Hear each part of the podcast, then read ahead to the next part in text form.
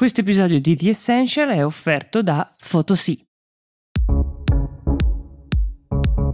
Ciao, sono Mia Ceran. È giovedì 21 settembre 2023 e questo è The Essential, il podcast di Will che ogni giorno racconta per voi l'attualità dall'Italia e dal mondo in 5 minuti.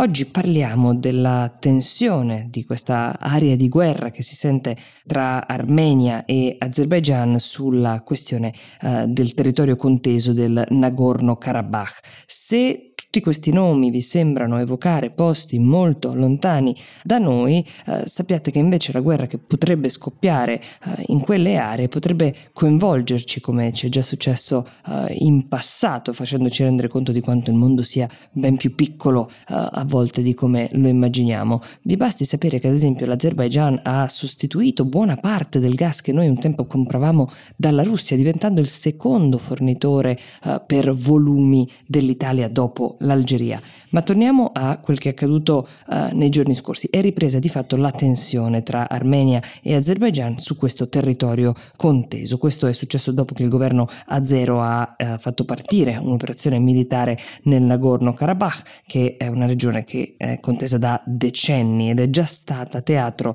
di altre due guerre tra questi due paesi. Questa regione del Caucaso uh, meridionale si trova formalmente entro i confini dell'Azerbaijan, però è abitata principalmente da cittadini di etnia armena che rappresentano la maggioranza della popolazione di questa regione. Dopo la dissoluzione dell'Unione Sovietica, Armenia e Azerbaijan si sono scontrate, come vi dicevo, più volte per il controllo di questa regione. Da un lato l'Azerbaijan ne rivendica la sovranità perché come dicevo, fa parte del suo territorio e questo è riconosciuto anche a livello internazionale. Dall'altro c'è l'Armenia che in questi anni ha appoggiato i movimenti separatisti del Nagorno-Karabakh che sono formati proprio da persone di etnia armena e ha sempre mantenuto uh, dei contingenti armati dentro a questa regione. Le guerre a cui facevo riferimento prima sono una del 1992 che si è conclusa con la vittoria dell'Armenia e dei separatisti, ma poi ce n'è stata un'altra nel 2020 che invece si è conclusa con la vittoria vittoria dell'Azerbaijan che ha ristabilito quindi il suo controllo su gran parte della regione. Nonostante questo ci sono ancora delle zone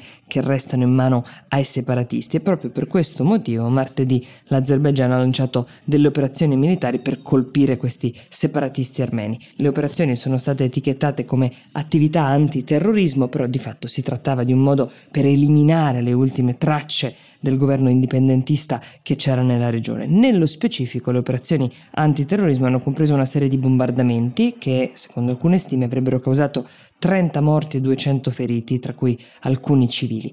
Nei giorni scorsi l'operazione militare ha suscitato immediatamente delle reazioni. In Armenia centinaia di manifestanti sono scesi per strada per chiedere l'intervento dell'esercito in sostegno della popolazione armena del Nagorno-Karabakh, ma il primo ministro ha escluso l'ipotesi che possano intervenire delle forze regolari armene, questo per paura di far scoppiare appunto una nuova guerra con l'Azerbaijan.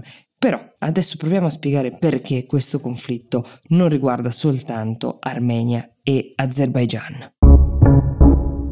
Aspetta Mia, toglici una curiosità. Anche tu quando torni dalle vacanze scrolli tutte le foto sul cellulare per rivivere ognuno di quei momenti?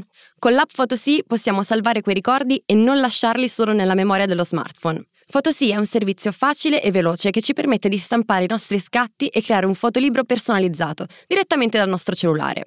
Scarica l'app Photosy e stampa le tue emozioni. Trovi il link in descrizione.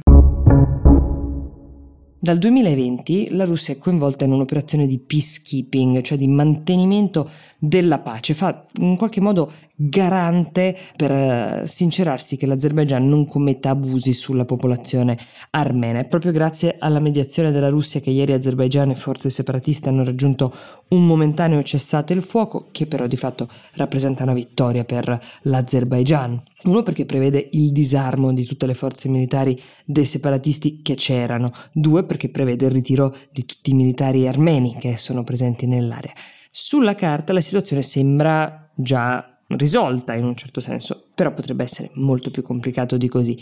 Prima di tutto, secondo quanto riferito da diversi media internazionali, l'annuncio del cessate il fuoco non ha bloccato i bombardamenti da parte dell'Azerbaigian.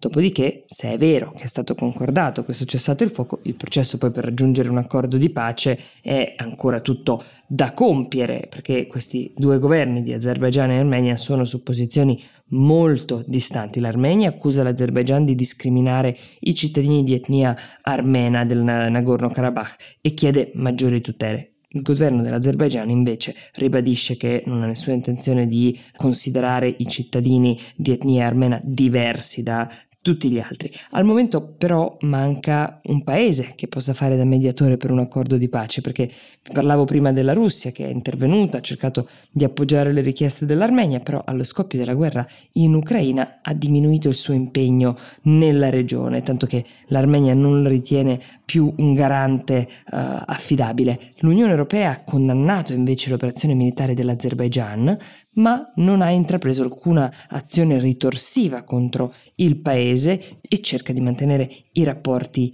distesi. Dopo lo scoppio della guerra in Ucraina, l'Unione Europea, non solo l'Italia, si è infatti, come vi dicevo, rivolta all'Azerbaigian per sostituire una parte di forniture del gas russo e quindi non è chiaro chi può permettersi uh, di entrare in questa situazione, chi è privo di conflitti di interesse e possa fare da garante.